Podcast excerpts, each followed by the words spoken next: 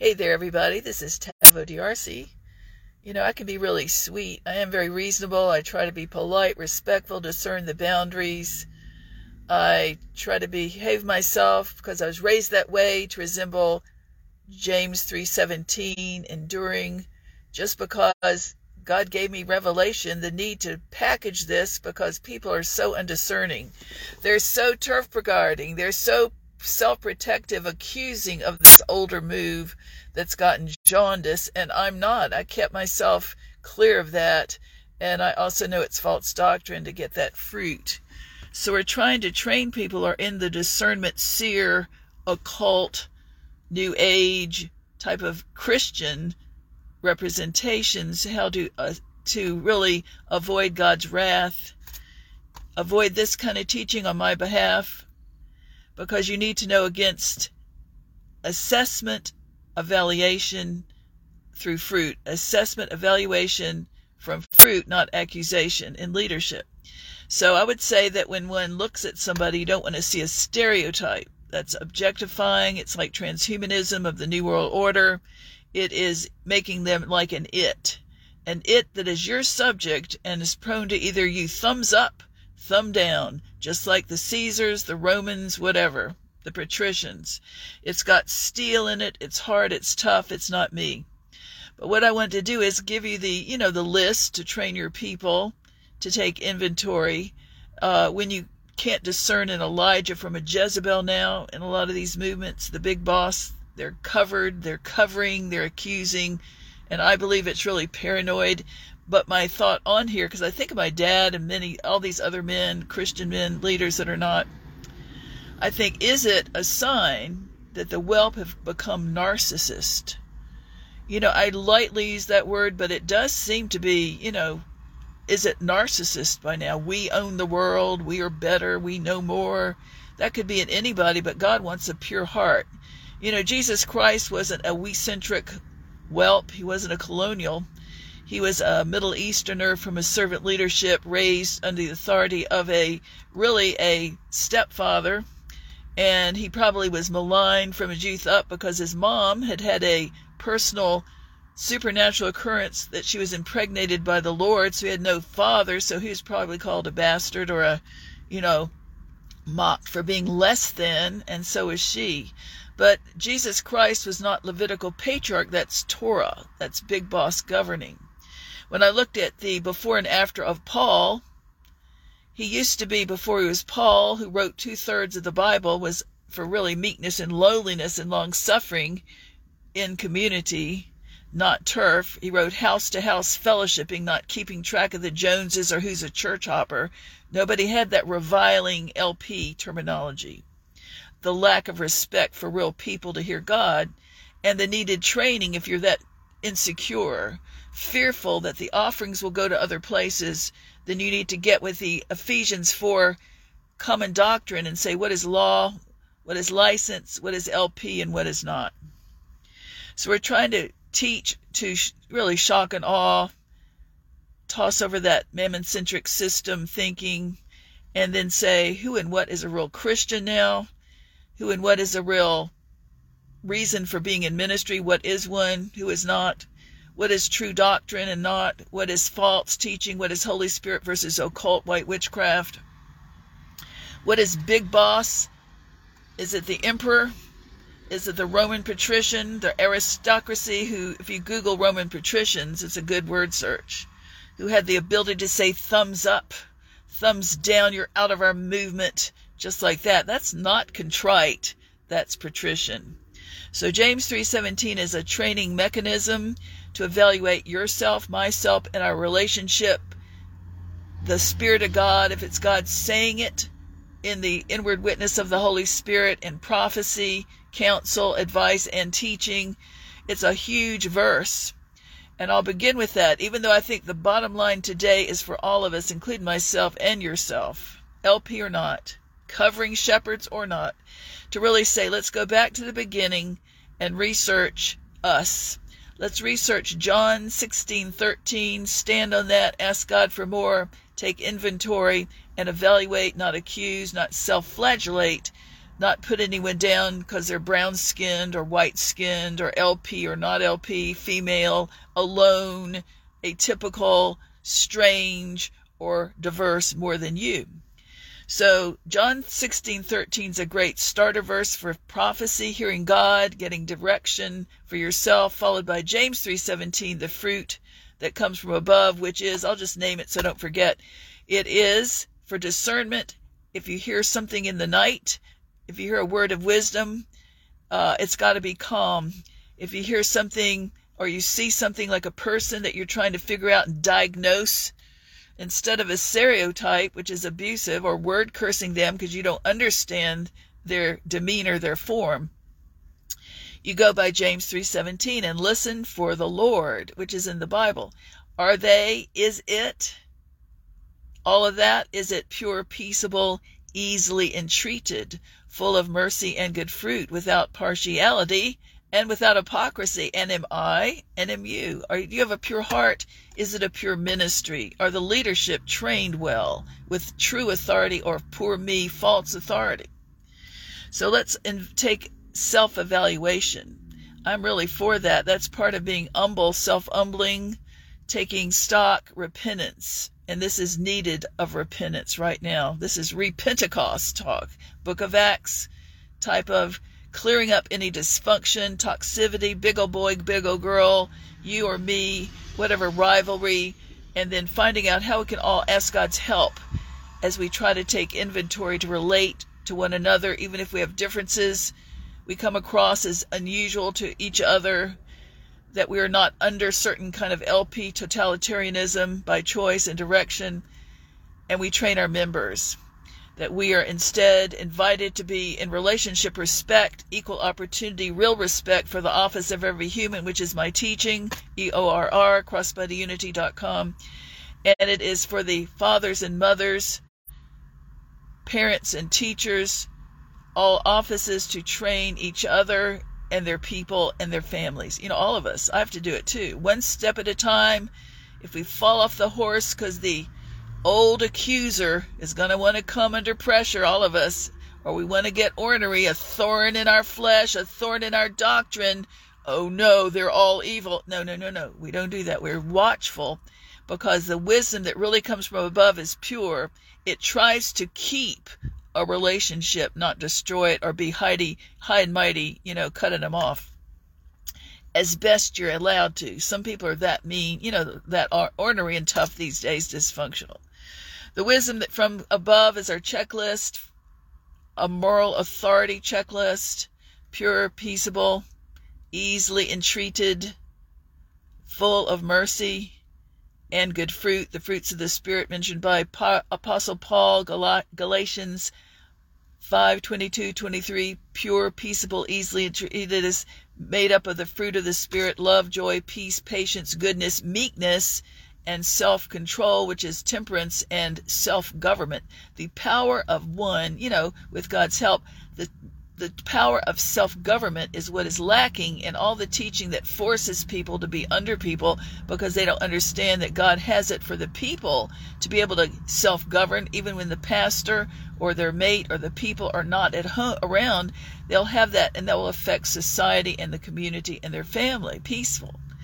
So self government is this we're teaching not formula, but just advice to train self government, pure heartedness, self control with God's help, which is this pure, peaceable, easily entreated, full of mercy and good fruit, without partiality, with respect for all, no bigotry, bias, maligning, race prejudice, age, gender, economic, ministry, different size, or any other race, whether they're not Christian or not, red state, blue state, purple state, whatever. And then the last part is without hypocrisy. Listen, I am not a hypocrite. I'm telling you like it is. And if and I would have done it privately, but you know, we're not allowed. We're more like tempted to be viewed as excommunicate from the big kinds of white groups like this. But anyway, that's their choice. But we're just speaking up from out here like David in the desert, fleeing from the Saul but that's okay. We really, it's the word curses that really did it in for teaching. It's the dysfunction. It's the number of people in the populations who adhere to this that are off also that do the same mean things. We're not angry. I'm not mad. We're just fed up.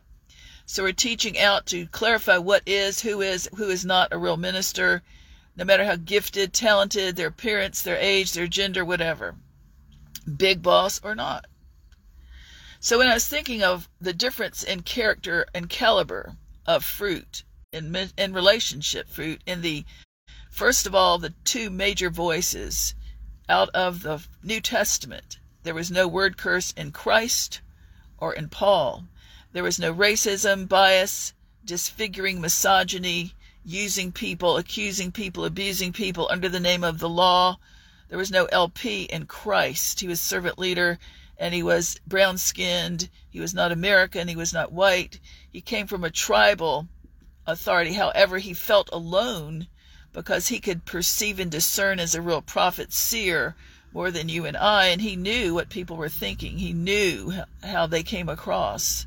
And he also probably, like I said before, probably suffered under accusation that his mother had been in sin, a harlot, and bore him out of wedlock, just because I know how people do in the, you know, the community. We look at Christ, he never threw the first stone. He was offered the stone to throw when the LPs of his day, the Pharisees, the rich Pharisees, came up with a woman. Now, I notice when you study this, I've had so many years of dealing with this same spirit. I look at the LPs are the you know Levitical patriarchs of the day. Paul was one when he was Saul under the Torah, ready to throw those rocks until he got delivered by the Most High God and he became enlightened to the freedom from the law and bias and that he had to get his heart pure before the Lord, and then the Lord started to speak to him and use him mightily. Well, before that happened, we see the fruit of Phariseeism, of stone throwing, rock throwing, a religious rock, a righteous rock. We are right to do this. It's our right to catch it in sin. That's the basic tone of the fervor of Phariseeism, even in America. Even we know this, you know, just by years of watching TV and immaturity and ourselves. Be careful, all of us. So when Paul had been raised steeped in the Torah, Pharisees trained by the best, Gamaliel, he had known every dot, every quote, every obedience, every sacrifice of the Levitical law. And I want to say in the modern day, we want to translate the Torah roughly, the Torah law, not for the Jews, but to accuse the Jews at all, but for the Christian who knows the Lord and met the Savior. And the Savior, Messiah, Christ, fulfilled the law, embodied it without fault finding, sin throwing, woman hating, or womanizing, or racism. No accuser. The Messiah was not critical Levitical. That's how you remember it today. Critical Levitical in modern day times. That's how they come across the teaching or the personality. All right, Jesus Christ confronted, and he confronted, but he didn't hide, gossip, avoid that. He was upfront, but he was respectful. So when we see Paul had to be delivered from LP, he was mighty, mighty. That religious spirit is just like now. It's demonic, it targets, it's biased, it frustrates, it withstands, and even murders the next move of God. And that's what the Levitical patriarchs, the the Middle Eastern MELP, Hebrew help, the Hebrew Levitical patriarchs under the law back then in Jesus' day, the first church day, they didn't know it, but Jesus was at enmity with their move. Spiritual enmity like Saul and David. You know, there are two kind of Sauls. There's Old Testament Saul, which the King Saul tried to come after David, the pure in heart psalmist, new move, the new work. He murderously went after him with a vengeful. He even consulted the occult, and that's what did him in. That King Saul spirit was merciless, targeting, revengeful, pursuing, relentless, just like now, with the same spirit in the New Testament day, Levitical patriarchism. All right? Big boss, King Saul was depressed, oppressed more than David, and that bugged his spirit, the enmity of the invisible. That bias of big shot and dark demonic came after David, and he tried to kill him at one time. So that Saul spirit is wearying And David, if you read my psalm, you know, for the long haul adventure, the Noah and the David, Psalm 132 tells of the adventure, of the price paid for a long, you know, this kind of call, many people's call. So that was the Old Testament. Well, now in the New Testament, that same spirit, because it is a spirit, an accuser personified spirit. Ornery wants its way. All right, well, here we have the new baby born, Jesus in the middle of the Torah law area, the Levitical patriarch of the day and the matriarch. There was a tracing, because I studied this. I've studied Isaiah 1 through 10 about this, the leaders of God's people blocking the move of God, the Holy Spirit anointing, Isaiah 1 through 10. The Lord gave me a few years ago with compassion the Obadiah, word of Obadiah, which was the warning to the priesthood and God's leaders of his day in the Old Testament of the encroaching Esau Edomites into the infiltration of the priesthood, God's leadership, and they were hirelings after the money. Then there was the, you know, when Jesus Christ came up, the theologian I had researched years ago, decade ago, had traced Obadiah's lineage, had traced Obadiah's warning word of the Levitical patriarch, the you know, the Esamite, the Edomites rather, the Esau carnal side, into the priesthood that was alive in the temple in Jesus' day, the Pharisees and King Herod, who murdered the babies because he was afraid, see, it's murderous, that Jesus, the announced Christ, was going to take his turf. So, to avoid his mammon centric Demas side, accusing side, he killed the babies to make sure he wiped Jesus out, which didn't happen. Now, King Herod and the majority of the Pharisees alive the theologian that I had researched quoted that the Edomites were the majority. The hireling priesthood was the majority when Jesus' day, and they are the ones that accused, came after, attacked the harlot priesthood to kill the Messiah. All right. From his youth up. From his youth up, they wanted to kill the babies on up. All right. What's going on now? All right. So Jesus Christ was aware of the pressure, the hurt, the pain, the tragedy, the area, the demonic forces, and the powers of the principalities more than any of us. Yet he did not accuse. He did not resemble his nemesis, the accuser. He forgave them, suffered on the cross for all of us. But he didn't allow them, he didn't enable them. He stood up to them because he got fed up.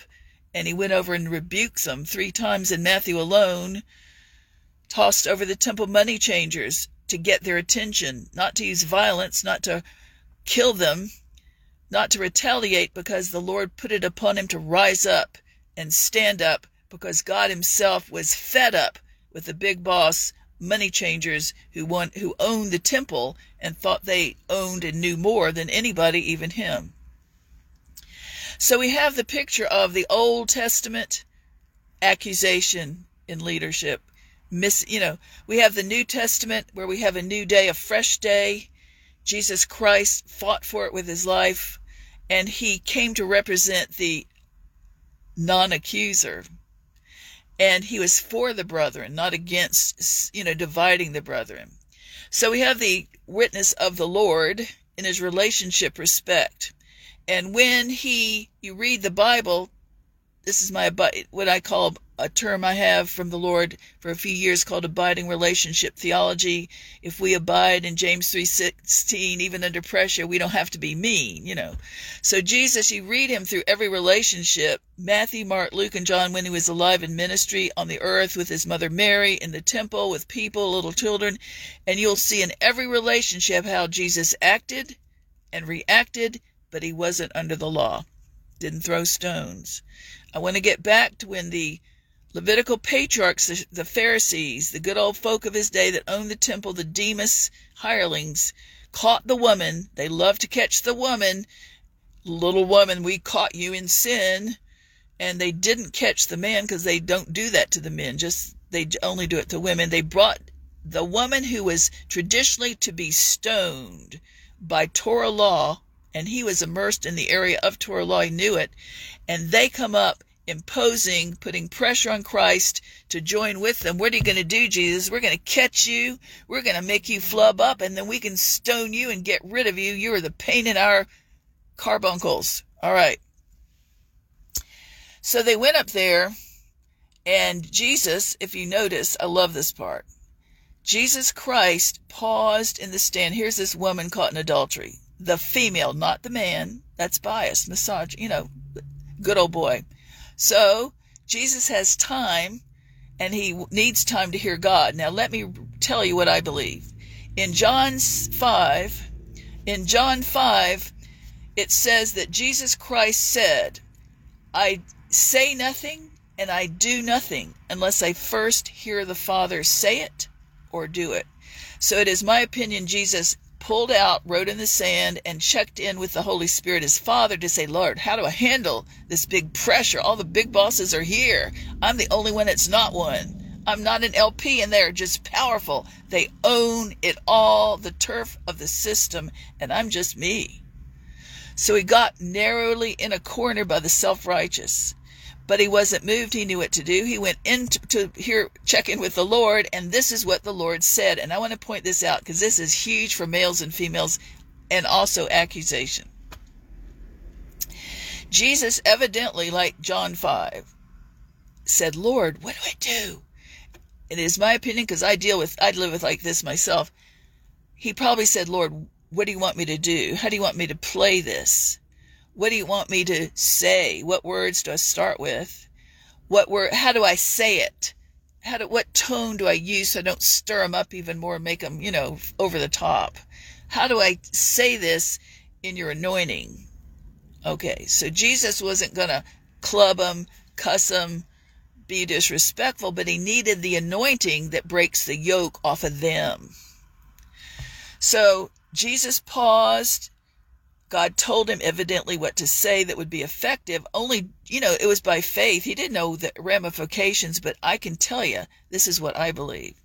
So here's Jesus surrounded by a bunch of males, and clubby, clubby males who are, have, who are itching to bloodthirst. They are itching to kill this lady. It's part of their, you know, righteousness. They got to do it. Yes, their law, under the law. So Jesus wasn't like that. He respected everybody. He wasn't moved by that though there was pressure. So, what he said was to me very telling about this. Jesus said to the group, the cluster of men, giant men, respectful area, notable Pharisee men, Jesus said to them simply what the Father must have told him. Well, um, which one of you have never sinned? You be the one that cast that first stone. And when he said it, it is my opinion that God took that, anointed it into their ears to let them know this. Those who had accused this woman, the leader woman, of being in adultery and sin.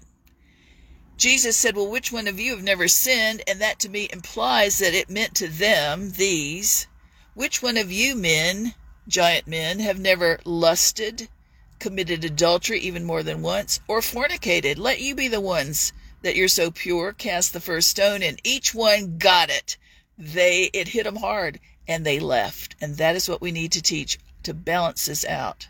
The thinking is so bad in misogynist dysfunction, it is that critical for the new move of God where people are used to being respected more and women are stronger and not so and I'm being upfront to you know to let this out how to teach it better so that was it. Jesus Christ was pure in heart.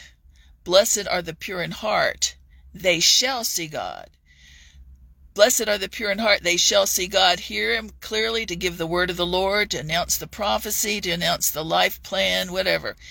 Blessed are, but it's not blessed if you're not pure. You're going to clog it, choke it, be dysfunctional, and have pure, poor me fruit. That's what this is. All right. Let's get over to Paul. One voice is the Messiah Christ. One positive, hopeful voice, joyful voice. Hebrews 1 9, Jesus had the oil of joy and gladness above his fellows. He played with the children. You can read Hebrews. It's meaningful. It's it's an intentional choice to get the joy. All right, real joy. Because he hated righteousness and he loved what was he hated unrighteousness and he loved what was righteous. Okay, he wasn't a good old boy. Next. Good old boy, let me define it because a lot of people are very sensitive, and I understand that. I'm doing it to shock them. This group, it's a subculture, but it's a business weak subculture of, men, of different kinds that are cronies, a spirit of cronyism, cultism, and materialism and accusation. That's right. So it's not upfront. It is, in, it's over controlling. It's got some issues, issues we're dealing with, which are fruit issues, really character issues. So I can mention this to stir it up and train on it. So the next voice after Jesus, which is the main voice of all voices, then we teach, look at Paul as the other main major voice. He wrote two thirds of the New Testament. And I want to point out that before Paul, Apostle Paul was Apostle Paul sent to the Gentiles, men and women, he was also a former Saul, a Levitical patriarch of the worst degree, uh, you know, born under the Torah, gifted, talented, raised well and raised right to know more, and also to finger point and catch people in false doctrine, to catch people sinning, to catch people not going to the Sabbath and obeying every rule, every sacrifice. Because he'd become self righteous, and interest, an entity unto himself that accused. That is the modern day, also confirmed in Bible scripture by Jesus later in different, you know, about the Pharisees. They accused and were self righteous.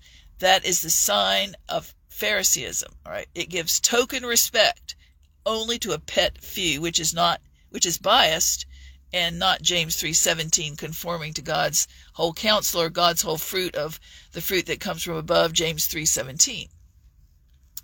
So Paul had come up well, you know, he's well raised, educated, favored in the Torah groups. And when he got the news when he was Saul, he got the news of that young, maverick, rebellious, rebellious Messiah, Christ. He got on his high horses. He thought, I'm going to go target. Let's get rid of, let's wipe them out. They're nothing but dung. Those are nothing but spies, I mean, flecks on the wall, flies on the wall of our ministry. They're nothing. They're its. Let's go get them. And he tried to kill and murder the Christians.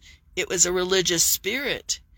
Like now, it is a historic, it is in the world a targeting, demonic, forceful, relentless, pursuant, and targeting even occult, false authority. It's really false authority spirit.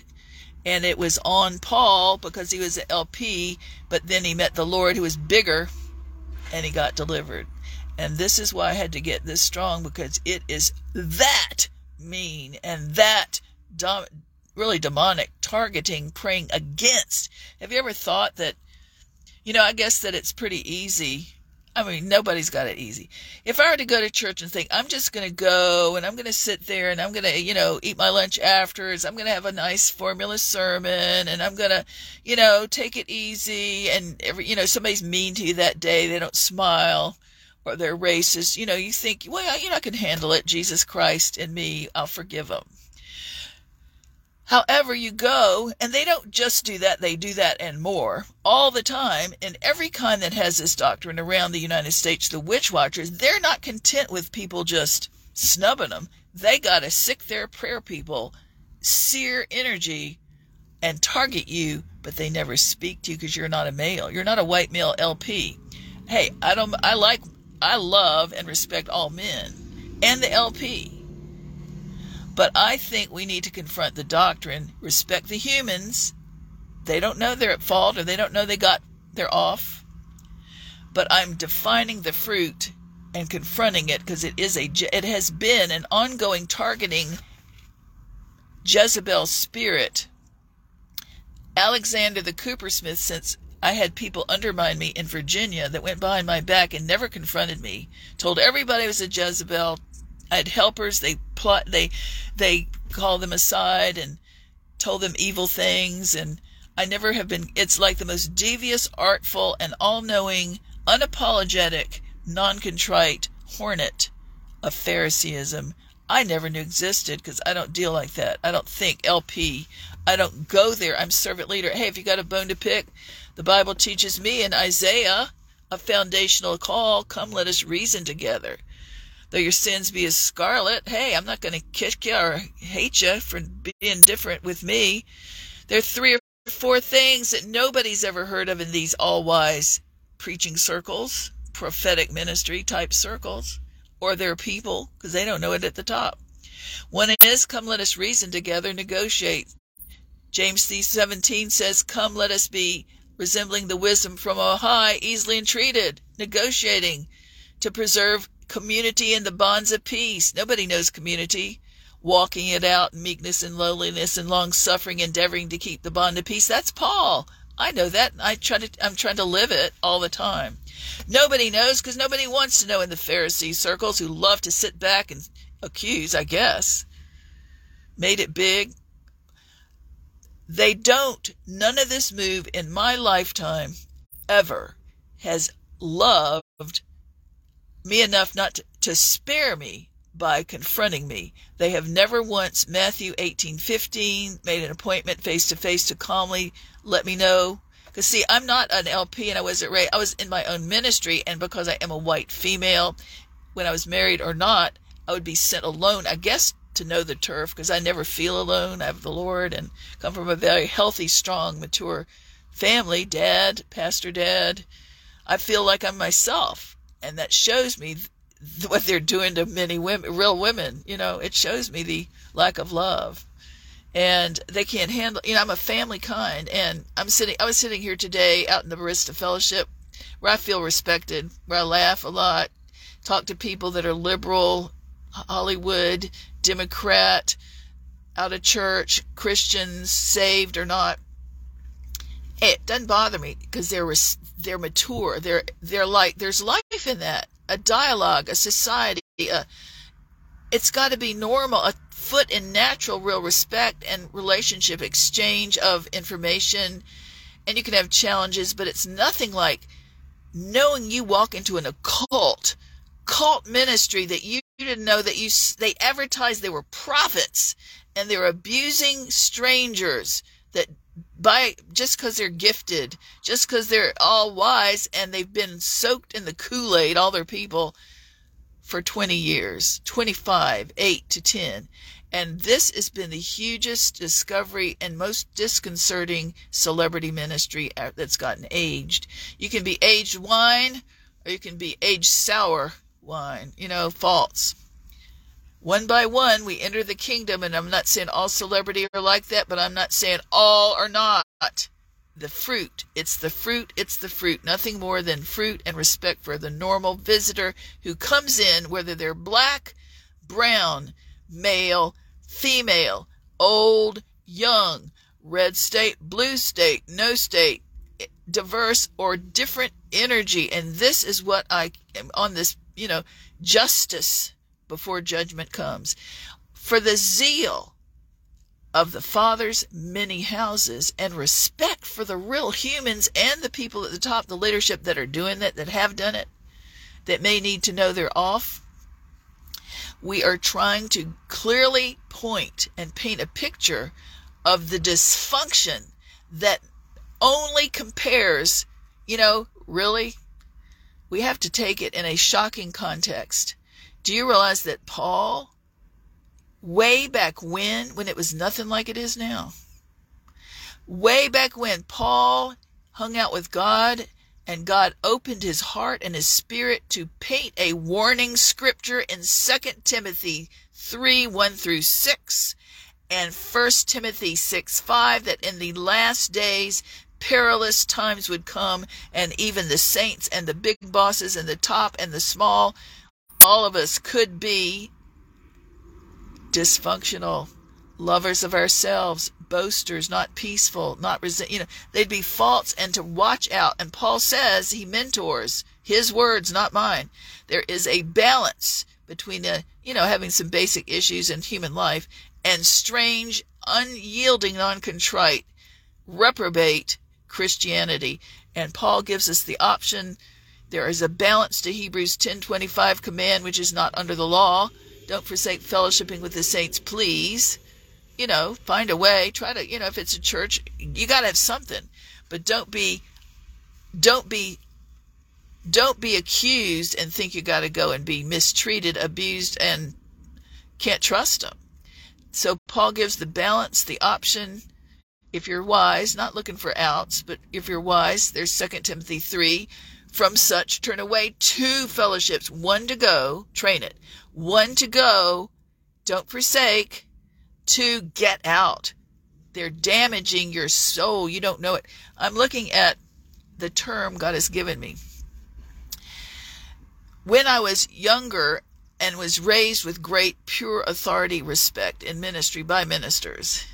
I've always never not automatically deferred to the people in every meeting, every house, every business in ministry or anybody, a friend's house. I'm always their visitor, so I respect who's in charge. I discern the boundaries and I abide by the boundaries. If they're really off, I'll never go back. All right, so I abided by the boundaries, but I didn't know when I got in, you know, started, God led me in 76 at age 24 to study the body, and different moves started to come out. So that's why I'm teaching like this. I'd never been around charismatic. I'd never been a law or a judge, even a cult, you know, I didn't know it was a cult till now. So I had not been around what I call now witch watching, twisted wicker thinking in ministry making it big ministry. I didn't know that, but I'm I love the worship and I love the Holy Spirit and I was raised healthy.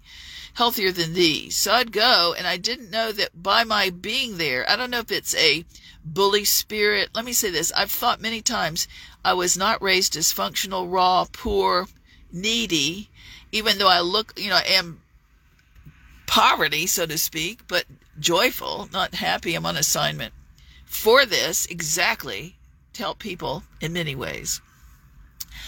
Is it the same enmity like word curse Saul to David, representing a brand new move that's not theirs?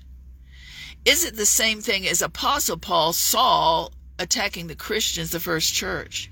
Is it the same thing as Herod trying to murder the babies and the Pharisees attacking Jesus, like many people have been through in the remnant? I'm part of the remnant. Now, the Pharisees, they were the majority, but there's always a remnant. And John the Baptist's father, Zacchaeus, Zacharias, whatever he was, he was a remnant. So there's always a, a non evil eye remnant in the priesthood, mega and micro. So we can't accuse. Also, don't go where they have this doctrine because you have no clue. I wanted to get to this definition of a vocabulary word for now.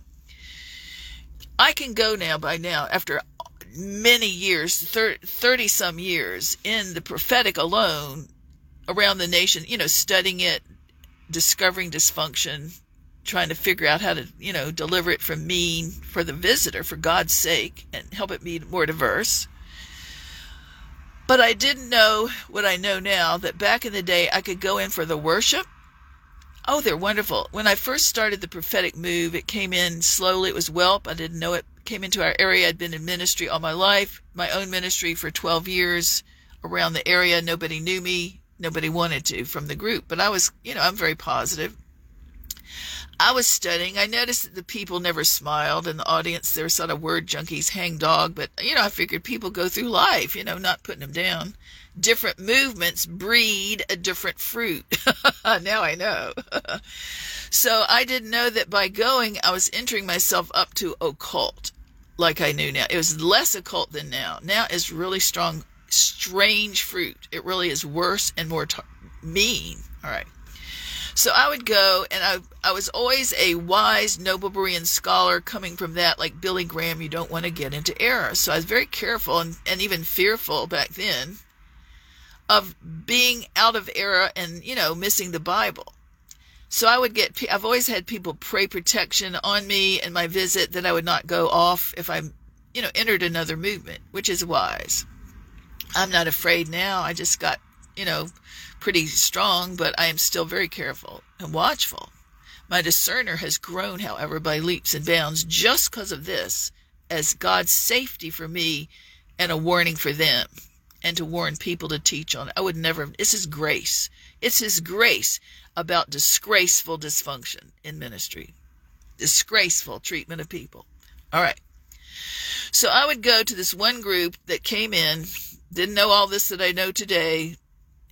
And I thought, okay, I'm going to go. And they're a different movement. I was been through all my life, like Billy Graham, good teaching, Vineyard, Gentle Holy Spirit, Jesus People, Quality Teaching, Servant Leader, Word of Faith, you know, a little more Holy Spirit and power, but, you know, happy, joyful, Bible. And I knew, you know, people that were following different movements were a bit dysfunctional, you know, but the pastors were good. So I went in there and I didn't know it was Big Boss. You can have tiny ministry, small junior caliber character, but they could be Big Boss in their minds. And you don't know that because you're just not trained around it. You're trained to respect everybody. So I went in there and I did pray. I thought, you know, I don't want to be fooled. This is prophetic. I'd never been in prophetic and I wanted to make sure and I love the Holy Spirit, which is turns out it is my call, but not to be under them or in that. Well, I didn't know that I could look and say, are they are they off? Are they on? Are they in error or not? But I didn't know how deep I didn't see bit back then. I thought they believe Jesus is Savior. That's good. That's a check mark of right. Their worship is really good. They seem to be nice. They seem to be respectful. They look like they were sort of diverse. Everybody's growing. But I didn't know till later when it came out to, you know, get me that I was being perceived by occult divining as their enemy. It's conceit. A lot of conceit it's conceit and maybe, like I said, could be gentrified. What is it? Gentrified narcissism. At you know, people are insecure. I'm not. And I looked through the years after I've seen why do I trigger it in only one movement? No, never black, only LP. That got to be right. That never want to speak but want to read me and avoid me, but want to know me and, and warn everybody that I'm a get accused because they just are too scared or nervous, whatever it is, to say hello. And Baptists, you don't do that. Black people never do it. White people never do it unless they're this kind. Democrats never do it. Hindus never do it. Anybody respects me out of the whole majority of the world except this. But they're huge. They're huge and they are on.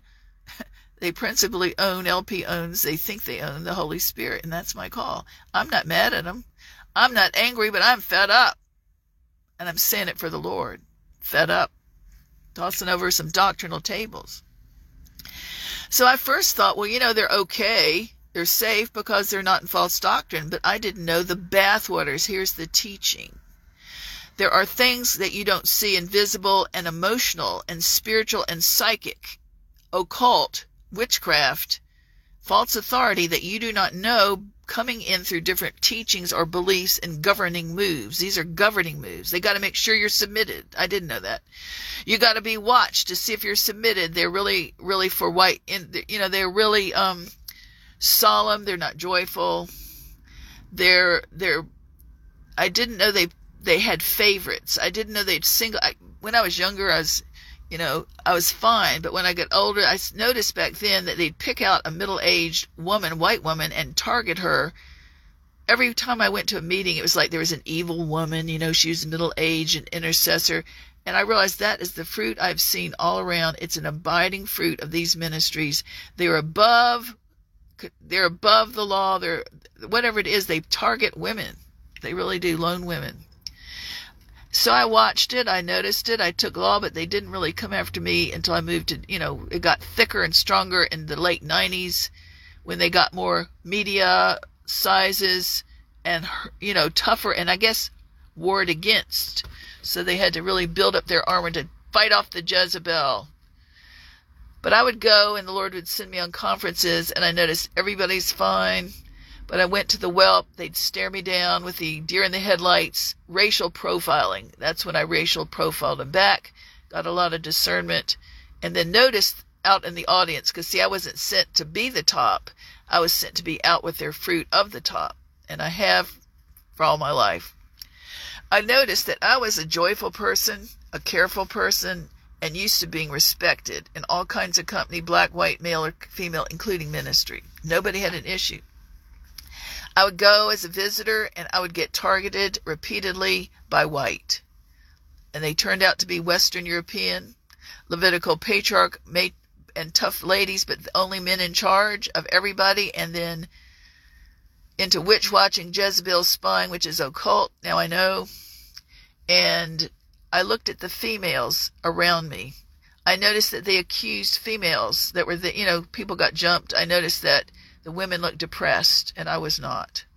I have been depressed and oppressed after dealing. I didn't know I was into all what dysfunction was in their midst. Now I know, and I'm not there now. I feel good, really good.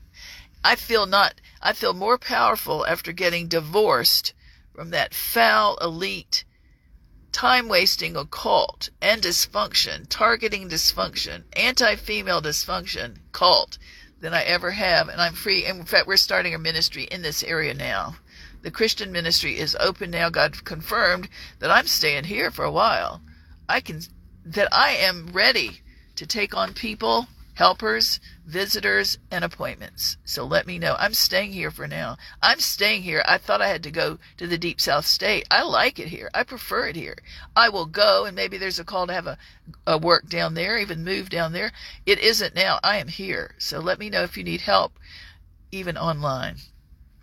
I want to grow it and have worship. I'm a revivalist. It was blocked with all this garbage and occult, and now I'm ready and I I sound I can bring forth that same similar Asbury type thing. That's me, you know, and other people bring out more diverse other races, more energy, maybe rock star. I can go relaxed, Holy Spirit anointing, Pentecost. I could go I'm very diverse in my kinds of music, global. What we don't want is more trouble, and we don't want to make trouble for people, humans, but we want to trouble the troubling LP demonic. That's all I want to do is trouble the doctrine and cast it out. It needs to go. It's past its prime. It's out of there, but it's still on the younger generations, and it's hugely in the culture of the American white people. Nice or not, they have that religious, you know, basic religious spirit. We're not against whites but we're trying to really get people to conform to the Lord in the Bible, like the diverse Messiah and Paul after he was relieved from the LP spirit. Because the law accuses, it sizes up, it measures, are they out from under authority? They say, oh, it's only a woman and we're over them. That is the racist spirit of the law, the controlling spirit, minimizing, keeping them down subliminally to make sure they're not overstepping their boundaries that they force upon them through their false teaching. It is an LP huge trait. I, I was at the gym up here when I first came. That spirit just is has been. I'm fine now, but back then I'm still getting out of Dallas, tired of it. I went to the Y in South Carolina, and I was at the Y at seven in the morning. I had a friend at the desk, a mom, and I'm a mom type so I was chatting, and she said, Oh, you're new. You need to meet this pastor, youth pastor from an area church. Well, I'd been there for a prayer meeting. They were pretty patriarchal and nice and white, more formal, more traditional, but really loving. So I thought, okay, I'm up for meeting this guy at 7:30 in the morning. So he comes down the stairs, late 40s. When I tried to say I'm a fellow Christian, the spirit, the wearying spirit of LP rose up at 7:30 in the morning and the only thing he wanted to know not are you a minister a fellow christian not are you a pa- you know i'm an office pastor not a junior pastor not a not a second you know associate pastor like him i was an authority of a move a real move. A girl yeah but a human first. The spirit you know rose up and the first thing he wouldn't let me have any say have you found are you submitted to a church yet? That's the term. Are you submitted? Uh, uh, you know i see a female. It clicks in through all my false teaching my authority legalism that is acceptable all around the nation today in many churches and many moves. Oh i see a female. It's not a female. It's not a human a fellow minister a christian. It is an it. Uh, and it is my duty as the white male the levitical patriarch to make sure that woman is submitted to the authority that I so firmly believe in because I'm over you all. And that is the nutshell of the fruit of that spirit. It is so involved in itself and its own preaching about its kind of teaching. It's not anything about love, respect, diversity, Ephesians 4, house to house. It's about, I know by my look and your look, you are only a white woman And I am not offended by that because it doesn't bother me. I'm myself, no matter who they are. But I speak for decades of many people now they, that are not this bold or wise, that they're putting down and limiting just because they're limiting God's creation. I represent black people. I represent people who are not so Levitical patriarch colonial. I represent a mass of people who are not in these church any church. I was I am much more diverse than this group, but that spirit, a targeting spirit, be they well intentioned or not, is about to try to take, you know, put us under them either because they're frightened, Saul versus David, inferior, whatever. All right, let me say this. When I, before I knew all this, God had to teach me. It's about a lot of LP, not this guy, he was, well, you know, still awful. But if you get, if people don't instantly like you and they start to never speak, which is the biggest bugaboo about these occult, so full of it, they will automatically read you, diagnose you, occult, defile you. They will presume to have read your innermost, darkest thirst and lust and want and think it's about themselves. It's selfish. They will not love or care to relate or speak or 1 John 1 7 walk in the light as he is in the light because they don't want to have fellowship. They only want their elite type, and that's what they do, and that's fine for them. But they're missing community and they're missing good teaching and healthy ministry. And I thought, how come? And I had this lady when I was growing up, I was a Baptist product of, you know, happy Baptist, not fundamentalist. And I went to a Baptist camp when I was like 12 I guess my mom wanted to all you know vacation from the kid. That's okay. It was fun. I like to go to Eagle Eyrie in Lynchburg, Virginia. So I remember liking to go, and so I went up to the camp, 12 or 13 years old, and one of the speakers was there, the lady speaker, and she looked at me just walking up the aisle, and she said, "Tev, you had a happy childhood, didn't you?" And I went, "Yeah." Now I didn't feel, you know, you're 12 or 13, you don't feel so happy, you know, all the time, but I felt yeah, I did have a happy childhood. I did. It was not because I deserved it. I didn't earn it. It's by God's miracle of grace. I had happy parenting. So that has stuck with me. So when I saw bullying, all the bullying on sh- and on TV and online, I had a friend that was a black pastor, uh, the bishop, and his his he and his wife were married, and they had two children, two parents, and they lived in an area where none of the children except his, maybe one more, had two parents. They were all single parents, and his was the only one with two parents.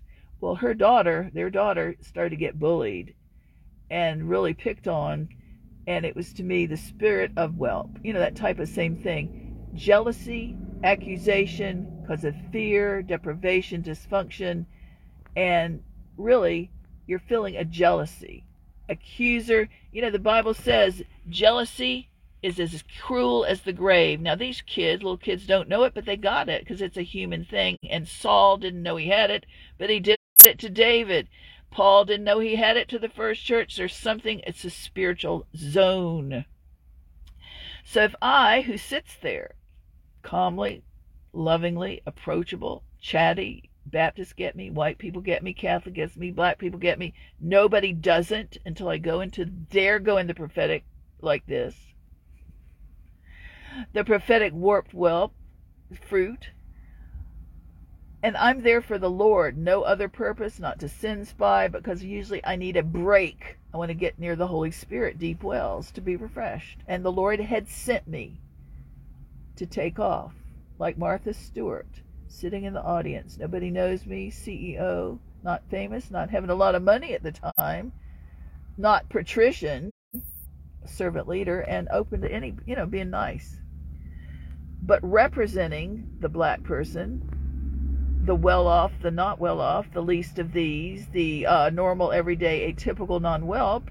And this is why I got to teach on it. It is so big, assaulting, queen like Jezebel murderous. But it, see, this is it. You go into the doctrinal bathwaters, and you look around and you think, man, they look great. The music is gifted. They're so talented. I can feel the Lord. I just know He's here. They're so famous or not. They're well loved. They're all these people that adore them. Let me give money in the offering. Let me be, you know, there to help them, see what I can do. And that's my heart.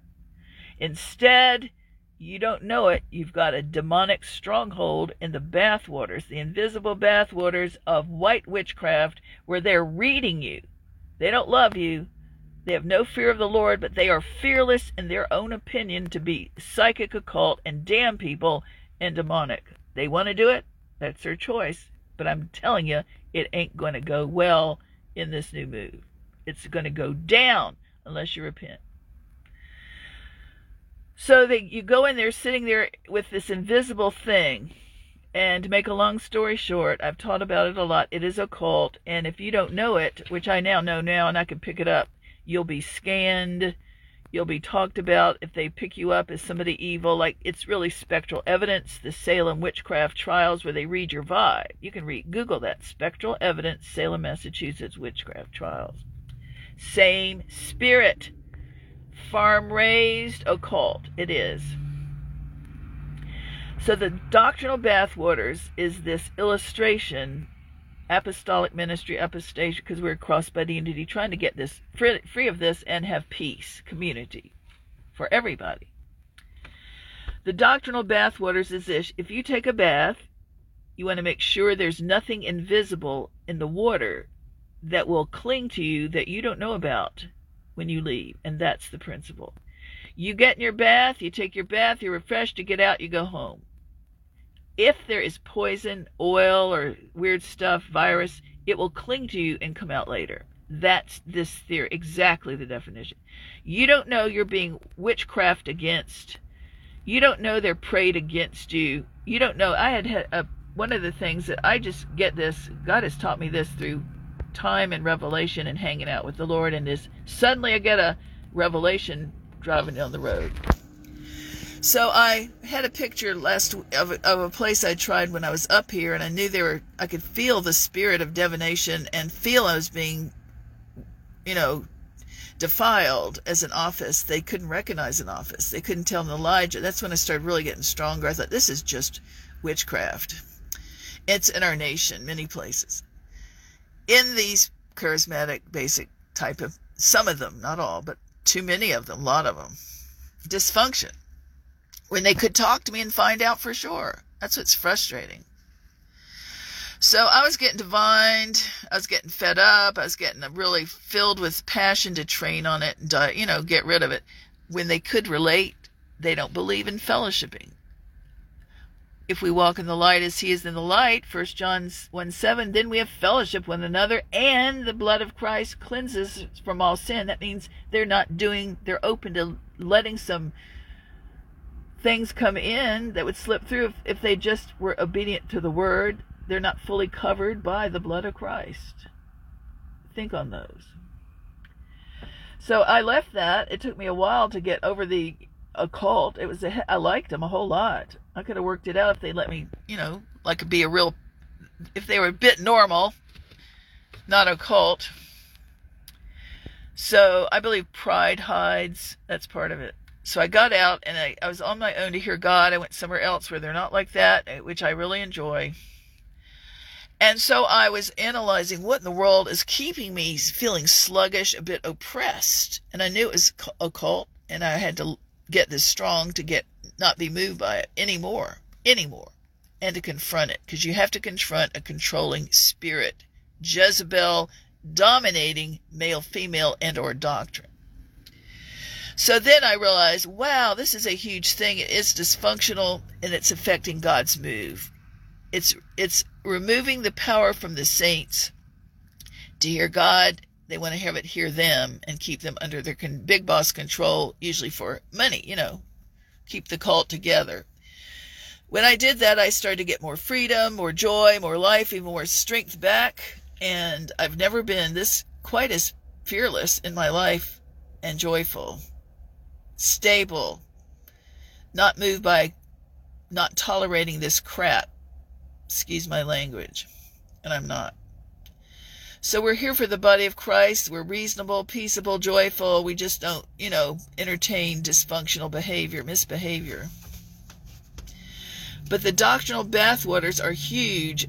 So after I had gotten free, all of a sudden, a few months back, I was driving, and this is how God teaches me the Holy Spirit. This is a movement now. I saw a picture of two places. One was the first place of Whelp, where I didn't know I was getting character assassinated. That was part of the invisible bathwaters. I think they're emotionally, you know, raised pretty bad. I couldn't help it if I was in it. That bully trigger, that's the one I say. If I go in as a happy person, approachable, peaceful, joyful, fancy or not, Baptists don't get moved. Catholics, nobody gets moved except you guys. So it makes me think with deduction and logic, I guess these people are raised dysfunctional, and it's that enmity of Saul and David of a new move, but also happy people. It's like bullies. So when my friends back in Dallas, the bishop and his wife and their child went to school, got bullied, it was not spoken, it was a spiritual thing. And I've looked at it online with all the bullying suicides of people, young people, because of being, even lately, somebody mugged in the hall and killed herself later because of bullying. This is a spiritual, huge, dysfunctional leadership topic to cover. Use your energy, your focus, your skill, and your style to get rid of it and help all people, not just yourselves. So if I have been through anything dysfunctional, I think it like Apostle Paul, just part of the sifting, shipwrecks, many dysfunctional, fiery persecutions, trial, big boss style. Nobody who has ever falsely accused me for any reason has not been, I think, dysfunctional, really. And they can't help it, but they can get healed. You need to know it that God isn't let, that's no excuse. Poor me victim, oh yeah, they're so mean because they're, you know, they're offended because they're speaking up against control and demonic warfare from Christians in ministry. Oh yeah, it's their fault. We're just too pitiful and so offended. You know, they're offended. When I've taught this, I'm teaching it now because I've been, I had no clue really how bad it is for the Christian to try to get to church now and for Jesus to have healthy representation in the book of Acts, charismatic. We're not charismatic. As of 2012, a lot of this is because of it. But I am not in the old move, and I really want some more people that will help me not focus on this because I feel like it is time to warn these people of judgment and it's time for justice for me, for me, and all the others that they've done it to, and all the remnant. I feel it is time for justice, God's justice, but I do care for them. I really love them. I am a servant leader. Not their style, but that's too bad. They got to get along if they love the Lord. They got to love me, and I got to love them, and I will. And I'm not mad. All right, when I was driving down the road after I got delivered and free and figured out, man, that's I didn't know how much doctrinal occult witchcraft warfare I was incurring by going to the former, you know, cult doctrinal bathwaters, the LP Haven. And I saw two visions. One was where I used to, where I first found it, and it was petite compared to now. And I saw someone up on stage had been told by the leadership to single people out and pray against them, and I was one. And I went, I'm not surprised knowing that group, that proud group, but it still affects your your heart. You know, you you don't know how the the Lord how real witchcraft, dark witchcraft from the other side is being used against you until God shows you. So I repealed it. All right, well then I saw the big one, the mega big one. I saw where I'd gone in many years. You know, I'd gone before then. I got I went came back up here now and they'd gotten awful, you know, old and hard and occult. And I saw a vision of the back of their nice stage, big set. I saw a vision behind the worship area. I saw up in the balcony, up in the area atop, there's rooms and stuff. I saw 40 to 100, 40 to how many? 40 to 60 death's heads, skulls coming out of that room. Coming toward me, any others they didn't like, by fight, you know, not because I did anything, because they wouldn't speak to me. They read me. They're energy readers. But I saw how bad this is and how false and how unholy, ungodly, satanic it is. And I saw I was being targeted with death head's prayer against this person who is an apostle, chief apostle of resurrection power for the new move of God, crossbody unity, along with everybody else in revival. And they couldn't tell and I was being targeted by false, unwise, unsafe occult, and I had to, didn't know I was being affected by it, withstood by it. You know, you can have faith that's positive, the power of agreement. If two or more gathered in his name, he is there, and you can have faith, the power of agreement for things good to happen. That's right. That's good faith. But you can have, in my opinion, sin faith, negative faith, We've never taken personal inventory. We've never talked to them, but we read them through our occult divining, our psychic bias as the enemy, and we're going to now group together in negative faith the power of the occult to target that one lady, that one minister, that one person, that one child of God. And this is what I tell you now this is the ark coming forth. When I was forced to get a divorce against my will, against any, no counsel. It was a Malachi 2, that kind of divorce, Malachi 2, and the other part was, I think it's 1 Corinthians 7.15, if the, when the unbeliever says, you know, when the unbeliever goes, you got to let him. Well, it was after a big heart issue and things went on, but I was not given a voice. And so I was ambushed, and that's what started me understanding dysfunction but then going to find retreat in the churches of Dallas of the Deep South, where they were all wise, good old boys in this kind of doctrine, was really a very horrible, horrible time when I had PTSD from all that. Traumatized, but I was never, you know, I've never had a nervous, to my knowledge, I've never been that bad that I can't handle it with God.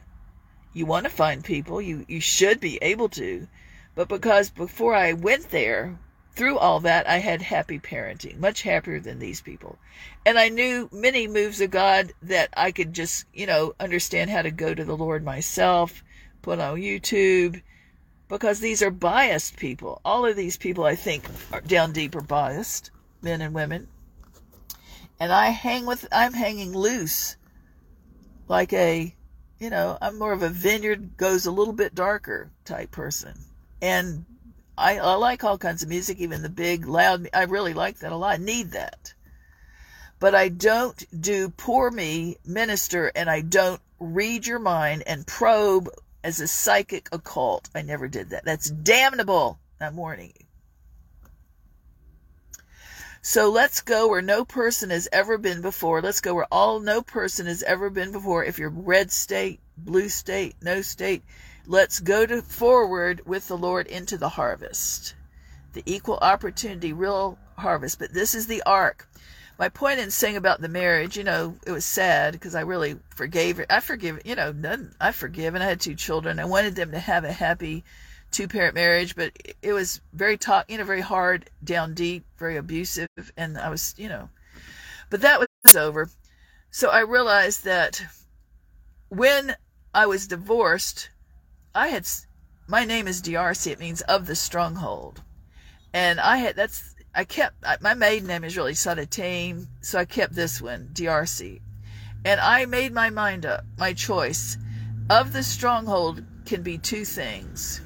You can have the stronghold of mean, bitter unforgiveness, bias, abuse, money loving, targeting, occult, religion, or you can have a stronghold of faith and love. And that's what I wanted to do. I thought, I'm keeping this. I like my, I really, it's, who could have imagined a name like Taveau D'Arcy? I couldn't have. And I, I just, as I said to my, I was married 32 years, would have kept on, would have still been married had I been given any option, but I wasn't. So what I thought was, you know, I told my children, I said, I'm going to keep it. I like it and I thought I could not I've been given this name. It was not. It was my will to keep it. You know, I signed on for the agreement. I wasn't allowed, But I thought it means of the ark, of the stronghold, like Joan of Arc. And I thought how fitting that it would take this long to undo all the damage that all the big boss egos, Leviathan, Python, Lucifer, it was a Lucifer spirit. I've had a lot of things that could have broke me down, made me tough, made me turn off, made me quit, maybe get unforgiving, maybe maybe want to go toward men, which I didn't. But maybe I could have been, you know, the queen, big boss. They always, you know, but I'm not. I just want to be myself, and I forgave everybody. So after all these years of repeated analyzing what in the world God wants out of this and me, and all that I've seen crazy Matica, quasi Matica, pure in heart charismatica once in a while, maybe somewhere. Then I thought, you know, I think God wants me to use, I'm going to keep this name unless God sends me somebody and I take his name. But I'm going to keep on because the ark is like Noah on the journey, walking it out, not privileged at all, but not a potentate. And I'm walking it out like a Enoch for this move of God, like many Enochs, the Enoch generation, equal opportunity, real respectful, some high, some low, black, white, and brown, soft, I'm, but I'm soft spoken. I really need to be soft spoken. That's my real self. That's my pure in heart self, but I wasn't allowed when Elijah, who wanted only God's move for God's whole kingdom to come in the nation, Elijah, when he had to be confronted and repeatedly assaulted, reviled, prayed against by false prophets of spooky Ahab and Jezebel, that direct spirit, and their network of 850 like them, they only wanted their turf. And I had to get this strong to defend my God's new move, crossbody immunity, crossbody unity, as a resource. Let me say that it's a governing option. It's not over you. It's not slave driving. It's you can't say you're over me or I'm under you. It is free spirit by will. Galatians 1 1 and 2 office ministry. If you want to act, ask more about it, feel free. It's a resource. I'm voluntary, but I do, you know, if I do certain things that I need to have tent making, such as music and counsel and advice and when I speak or everything, that's a love offering type thing. But other than that, we're really trying to be not mercenary, not ambitious in that, but letting God lead, and that's all He's done. Hanging out with God is where the revelation is coming if we don't have our pride to get in the way and we let Him lead and have our patience. If I were to quit right here, which I will, I would say to anybody, everybody, and the new move this is for the modern day person who's on God's call, a hero call. Walk it out like Enoch, first love, but also practice Psalm 127, verse 1. I have to do it even though it looks weird, slow, non materialistic, non fun. It is fun. It's, you know, it's for a season it was for me to understand a lot of things, to be at rest no matter what, no matter who, accusing or not, because it's true. It's it's for a reason, like Noah. But now the ark is finished. All this is finished and it's starting to come out. Really is, for the sake of the gospel, because it's getting darker. The ark came when they needed it. The tortoise, the eye of the tortoise, is great. I'm happy, happier than when I was with the pressure-filled achievement religious bias systems, really.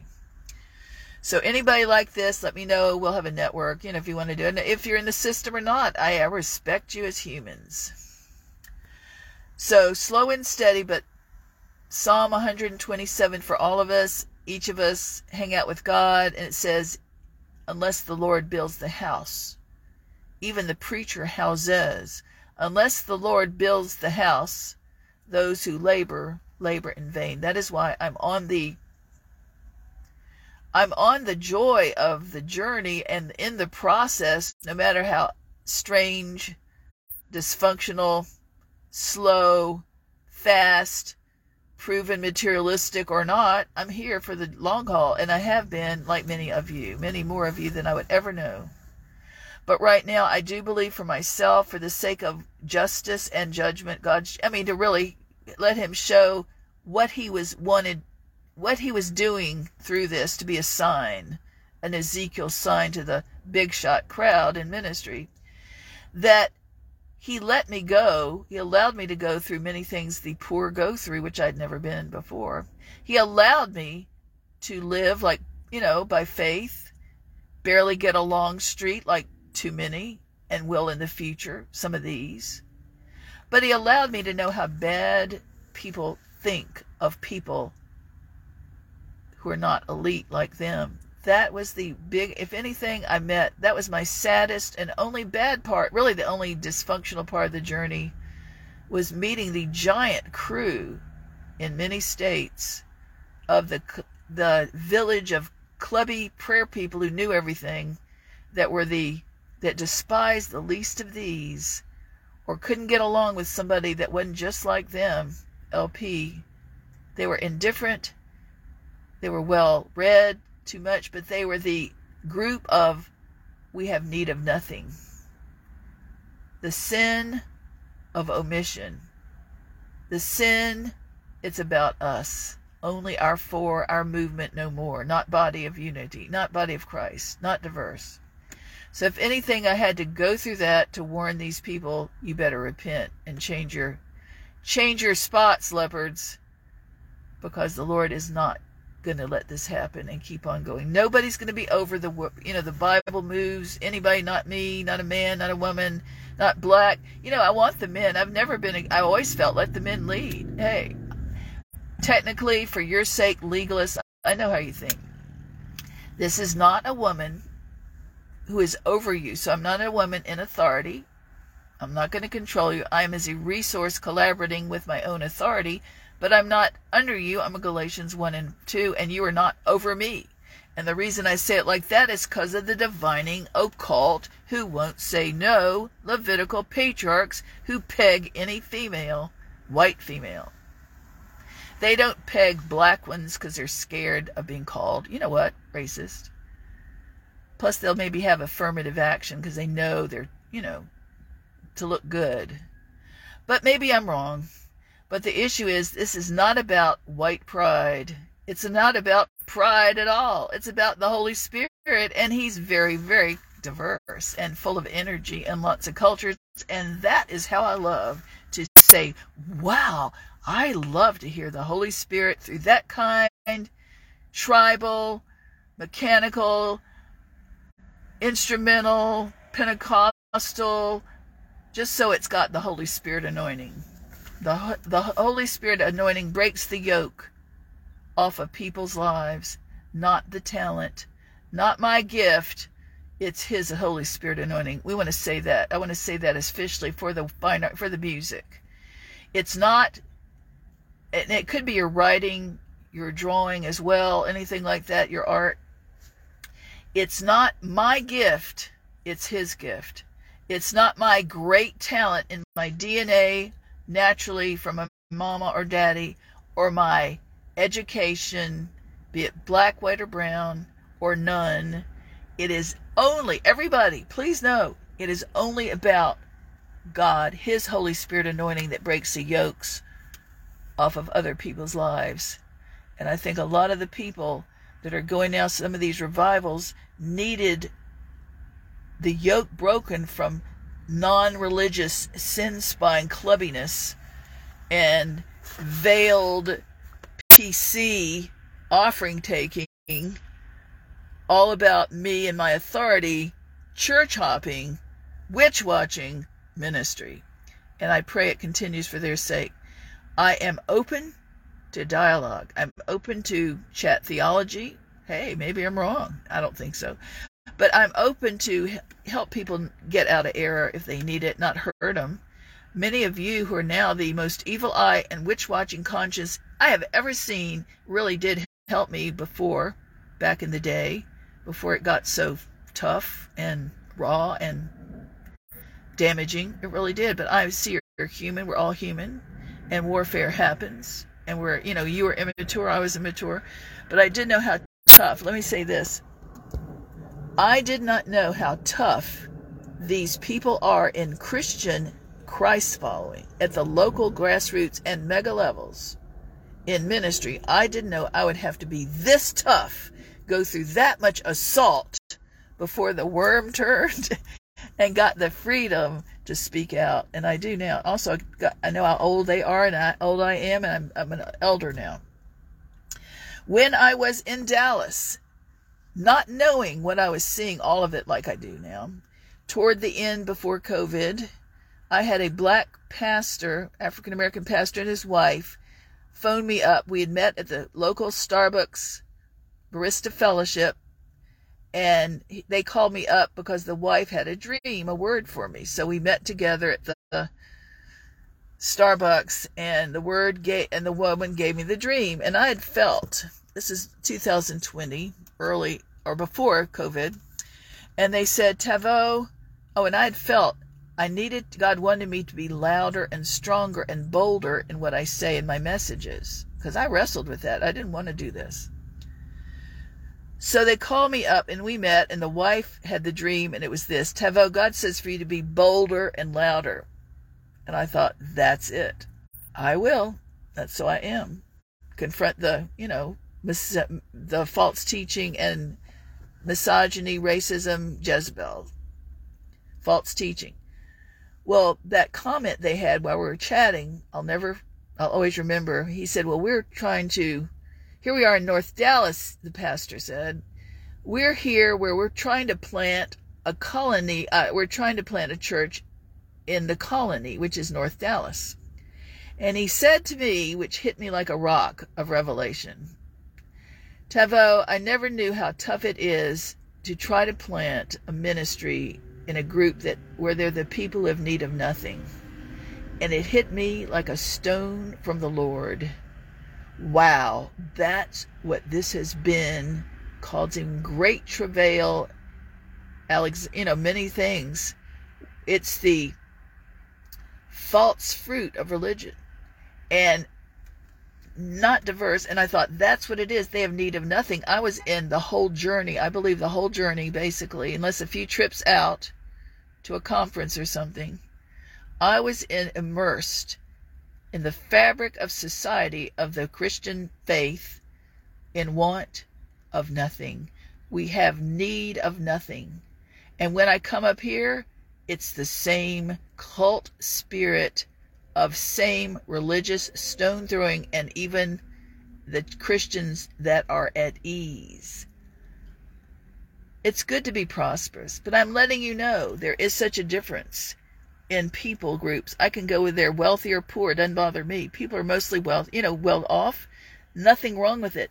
It's the clubby false religion that is seething at new visitors because they don't relate. They just want to read them. I think they're used to it, accustomed to being big. I think they're accustomed to being it's all about us, our red state. We are the way, the truth, and the life. We might have been unfaithful here and there, and now we're a little guilty if a nice looking woman comes up. But you know what? That's part of our culture. Boys will be boys. We all know that. That's Eli. We're talking to Eli. Eli was there and manifested greatly in 1 Samuel. Eli manifested for a time, only a short time, and then God removed him. And guess who Eli got the word of the Lord? Eli got the word of the Lord. Eli's come and hide your hearts. All right, Eli got the word of the Lord that he was going to be gone. The Ichabod would come. The glory of the Lord had departed from Israel, and their move was over silently but quickly from an unknown prophet a non famous name, not recognized, not white, not LP, not club member ministry, but a real prophet out of the woodwork. When God is in desperate need over a nation, he'll call out the weird prophets. All right, here we are. The unsung ministry. So get ready. If you're like that, get ready to roll. You're going to roll. Get ready. It is your, t- it, you know, it's God's time for you. The other one, putting in a PS, God has only God could have helped me know this. I would not have been led by the Spirit. I would not have thought this up. This is too much. The other national word by an unknown, not famous prophet, Hebrew prophet, was Amos. God had told me last year to read Amos. I did. I thought this is a nation in turmoil. When I researched about Naaman, you know, Amos the prophet, turned out he was not called to be a prophet. He was not educated to be a prophet. God's spirit of prophecy came on him though he was out in the fields, trained as a with fruit or farming, whatever it was. He was called sovereignly by the Lord, like I believe this a lot of this is over here, but many others, on behalf of the many, the ERR remnant, the silent remnant. So my calling now is to get this out, to warn the occult they are now history if you're gonna if you don't repent, if you're gonna be reprobate. My move, this move is, you know, God's move all I do is represented by maybe others will know this.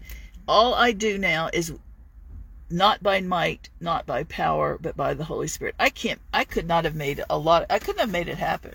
I couldn't have survived. I couldn't have gotten along. I couldn't have kept my joy and be so grateful and happy and feeling so, you know, young had not it been for the Lord and his being with me, an Elijah type movement an Elijah type movement. Not good old boy, but having to come face to face with the Jezebel prophecy occult.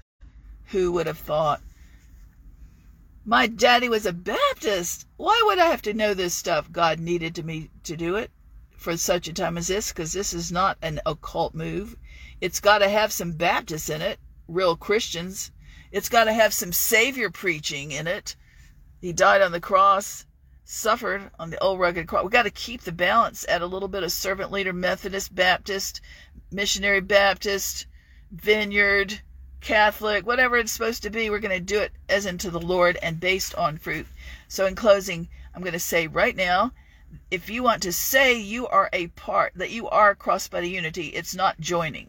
No membership, no cult, not one worldwide government, not at all. It is a voluntary display of you know fruit character fruit which is cross racial cross cultural respectful cross denomination even if you go or have a denomination it's the fruit that remains james 3:17 community ephesians 4 ephesians 5:21 ephesians 5:21 and 22 if you're married it is about 520 uh, ephesians 1 ephesians 2:14 all the ephesians respectful relationship type verses it is that no secret agenda, not hiding. I'm very direct. But I hope with all this today and every day, I hope I make the point. It's God's move, not mine. God bless you. He loves you. This is Taveau D'Arcy signing off for now. God bless.